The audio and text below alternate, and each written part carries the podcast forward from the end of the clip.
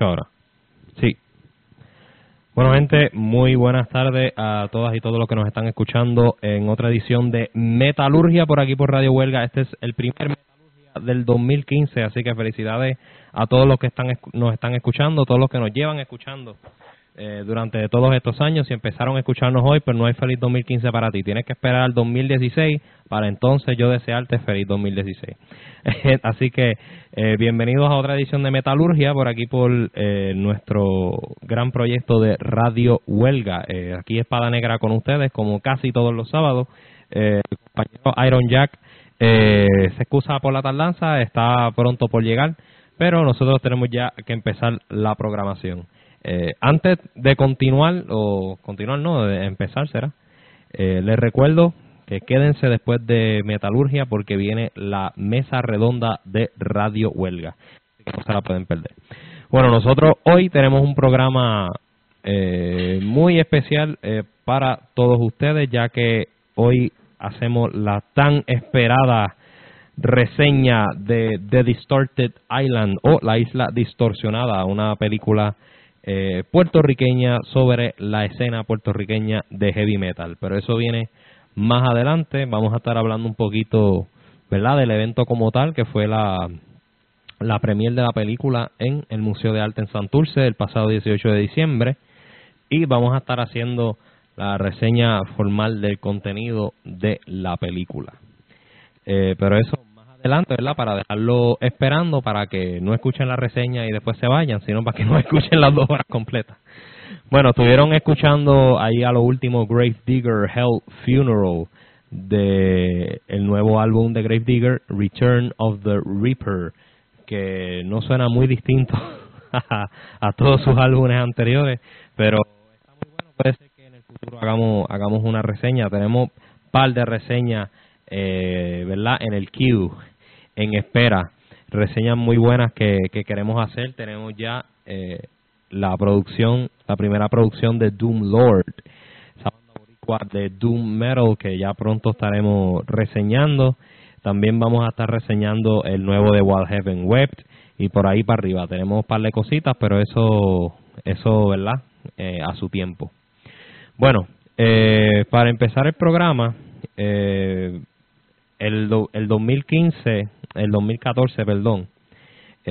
acabó con unas cosas bien extrañas en la escena del metal, específicamente con la banda Megadeth, que dos de sus integrantes, ¿verdad?, dijeron bye bye a la banda de Dave Mustaine, y lo cómico de todo es que pasan un par de semanas y Chris Broderick y el señor Grover deciden montarse en una banda ellos mismos, una banda, un proyecto que ellos están trabajando cuya música ya está completada. O sea que esto es algo que ocurrió de seguro antes de que se fueran de la banda, de que anunciaran su vida de la banda, así que no fue una cosa tan de sorpresa como algunos tal vez quisieran pensar.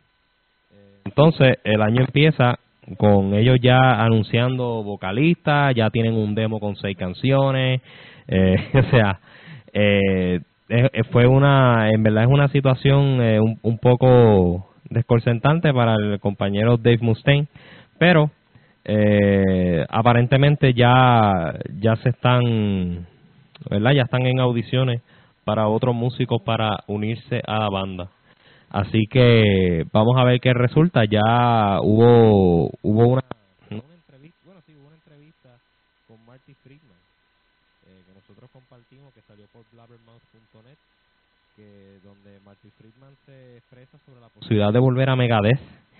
Y es sorprendente porque su respuesta no es nebulosa, no es una respuesta que nosotros podemos de ahí extrapolar que puede ser que en el 2015 veamos el regreso de Marty Friedman a Megadeth, pero sí dijo que, ¿verdad?, que él nunca le dice nunca a nada en su vida, que no le gusta dejar puertas cerradas, que tampoco es algo que está fuera de lo posible.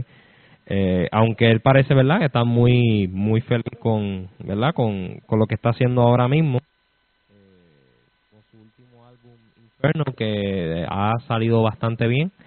Así que no sé, puede ser. Tampoco estamos, yo creo que estamos en una época donde cosas bastante increíbles en el metal ocurren, bandas que a veces uno cree que nunca iban a volver, vuelven.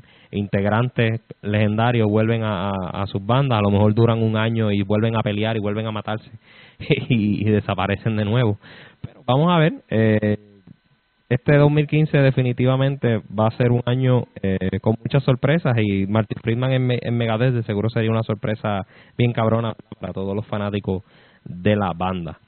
Bueno, vamos a estar hablando de otras cositas más que vienen por ahí en el 2015, incluyendo shows que vienen aquí en Puerto Rico. Nada más con lo que hay anunciado hasta ahora, las cosas que yo sé, porque yo creo que hay más cosas por ahí que yo no me he enterado, pero nada más con lo que yo sé, ya los primeros 4 meses del 2015 vamos a tener unos shows bien cabrones aquí en Puerto Rico, que no se los pueden perder, hay algo para todo el mundo.